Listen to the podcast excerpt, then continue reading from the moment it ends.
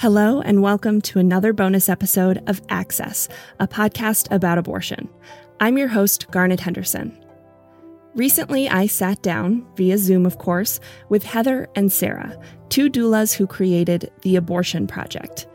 It's a documentary photography project that aims to demystify and destigmatize medication abortion we talked about how the project came to be, how Heather and Sarah support people who are having abortions, and how you can support a loved one who's having an abortion, especially if you can't be there in person because of the pandemic.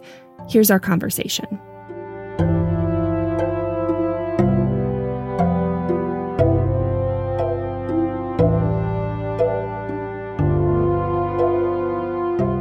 Right. I'm Heather, and I am a full spectrum doula and documentary photographer.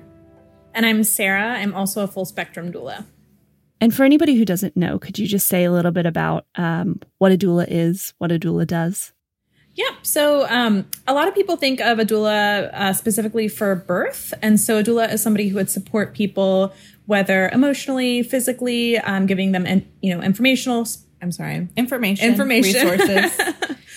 um, or you know uh, educational tools, things like that.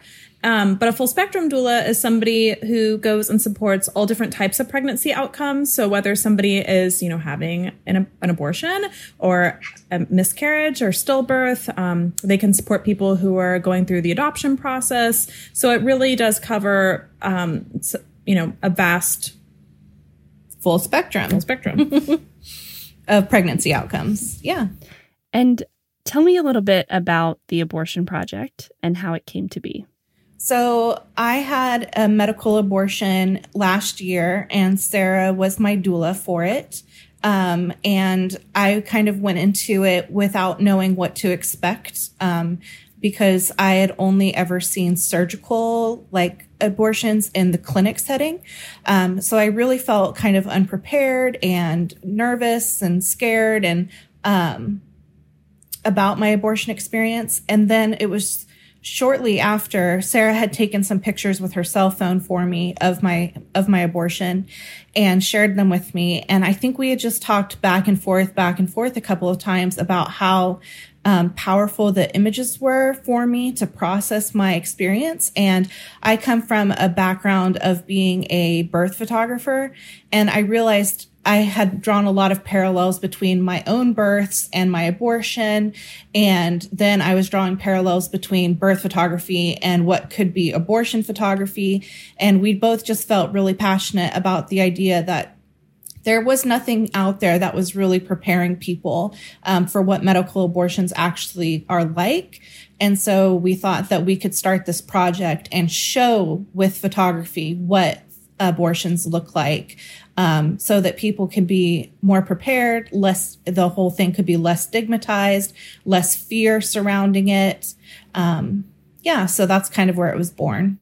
And it sounds like you were interested in showing medication abortion specifically, like you said, because you feel like you just hadn't seen as much information out there about that. Yes, exactly. We feel like the media I mean, doesn't do a great job of showing abortion that much, but there is a surgical abortion out there um, whenever it is covered. So this was something that was very new to me.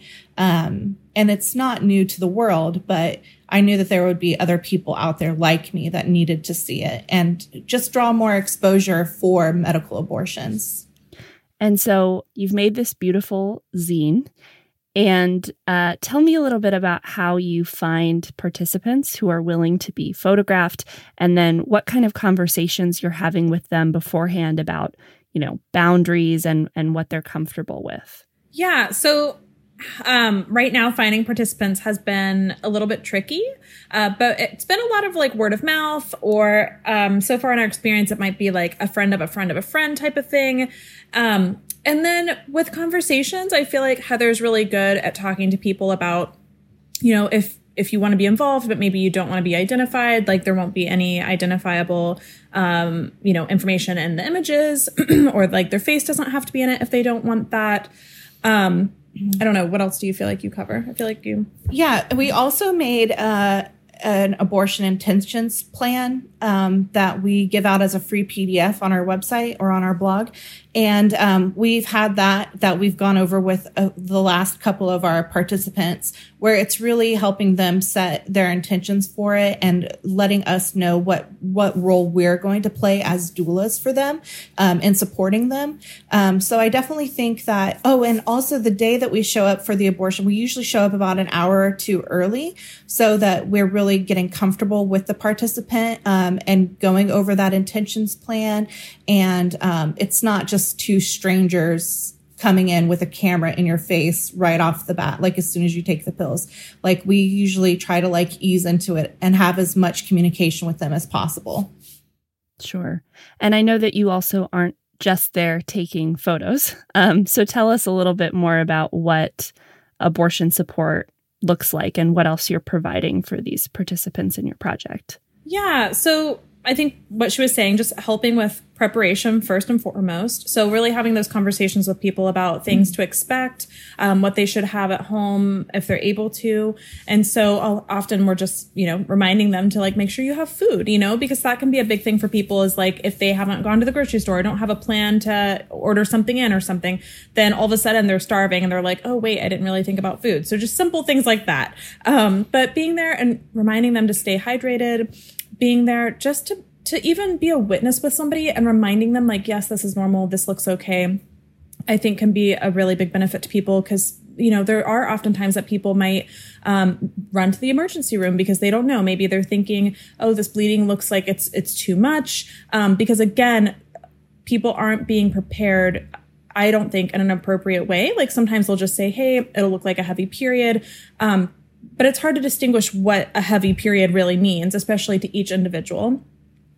Uh, but yeah, we're, you know, we're with them we're in the space with them, we might be, um, you know, having like a cold cloth on their face nearby um, if they get too hot, or Heather might be fanning them, or um, mm-hmm. bringing different like essential oils in. Um, you know, like let's say that somebody's really, really tired, especially depending on the time of day that somebody's doing it, or like you know if they worked overnight, and just just how people's lives are and the time that they have to do it. Um, so we might bring like some peppermint oil for them to smell and kind of like wake up a little bit, or the opposite if they're having lots of anxiety, maybe smelling some lavender. But I really think a lot of the doula support um, is often it's just like those very simple things, but having that person by your side reminding you that you're going to get through this um, and that this is it's normal you know like this is common people are doing this all the time um, and just reassuring them that everything's okay yeah. And as you mentioned earlier, you know, in some of the photos, you can see people's faces. Um, in others, you can't. But I still find that those photos feel very intimate and human, even when you can't necessarily see people's faces. Um, and they're also very raw at times. Like you guys don't shy away from showing blood and the bodily fluids that are part of having an abortion or a birth. So I assume that a lot of that also comes from your experience as a birth photographer. But I was wondering if you could say a little bit about, um, you know, what do you what do you look for when you're taking photos, and then when you're choosing which ones you're going to include in the zine? What are the kinds of things that stand out to you that you really want to capture? I think that, like you said, I'm really drawn to the raw kind of truth of the moment and like like you said i don't shy away from things that maybe other people would um just because that's my own inquisitiveness like that's what i would want to see and that's the kind of information that i would want to have um so kind of the stuff that nobody talks about is what I want to show. Um, and that you're exactly right. That comes from me being a birth photographer. Those are the type of things that I'm drawn to in birth. Um, and really, it's just showing the truth of whatever is laid out in front of me and just being bold enough to put my camera in the middle of it and not shy away from it um, with respect and, um, you know, with grace. I feel like it, you know, there's times when you put the camera down and there's times that you shoot through it. And I'm lucky enough to have Sarah there with me, um, acting as a doula full time so that there are moments where she's supporting the person that I can shoot through. Um, so that is really beneficial because sometimes when I'm a doula at a birth, you have to make the decision. Um, but with the abortion project, I don't ever have to make that decision, which is really nice. Yeah. And um, how has COVID affected what you two do? Tell me a little bit about that. Yeah, we've supported one person. The last person that we supported was at the very beginning where like people were still maybe wearing masks, like if they wanted to. And um, we were just kind of still comfortable taking the opportunity to go and do it. Um, but I think we felt very um, paranoid the whole time because you're in a small space with this essential stranger and you don't know their history. Um, so we made the decision after that to stop taking participants on um, due to COVID.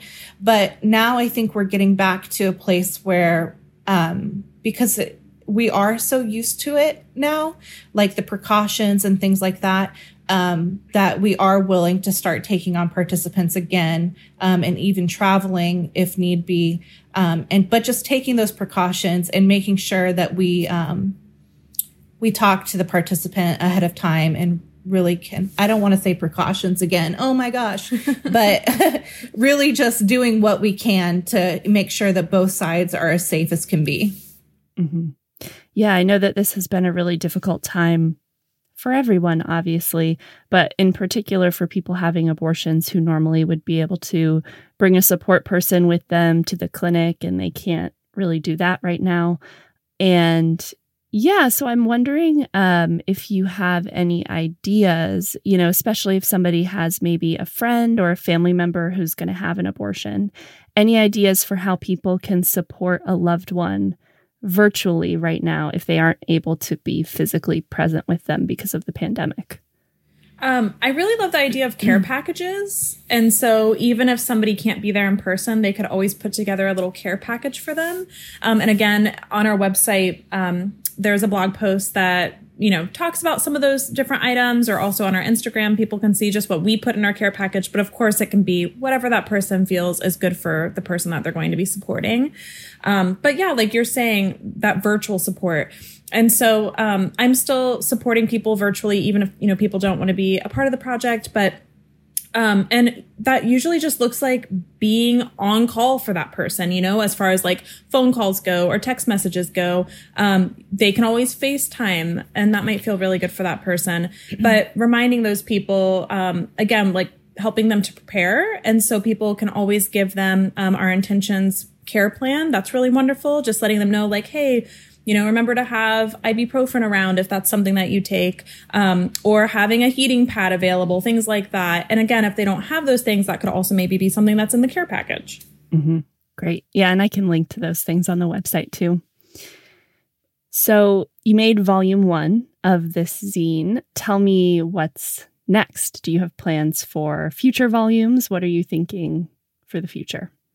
Yeah, we have two more volumes planned out as of now um, with participants that we've been able to photograph.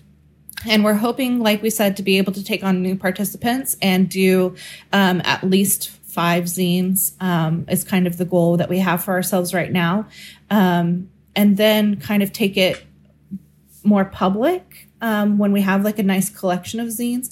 And we would really love to be like a go to resource for people um, I don't I don't know. Like we're dreaming kind of big. Like we say we would love to be like a household name when it comes to abortion, you know, that people know the abortion project and they know our zines. Um, and to be able to grow from there and maybe make a big book someday, maybe become a hub. We're not really we're not really sure where it's going to take us yet, but yeah, we definitely in 2021 will be releasing at least two more zines.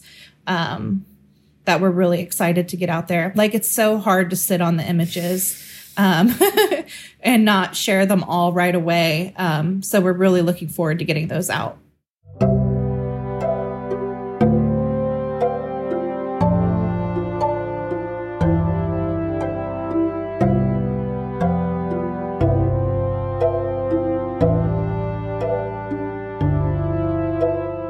Visit theabortionproject.com to learn more or order a zine, and you can also follow Heather and Sarah on Instagram at The Abortion Project.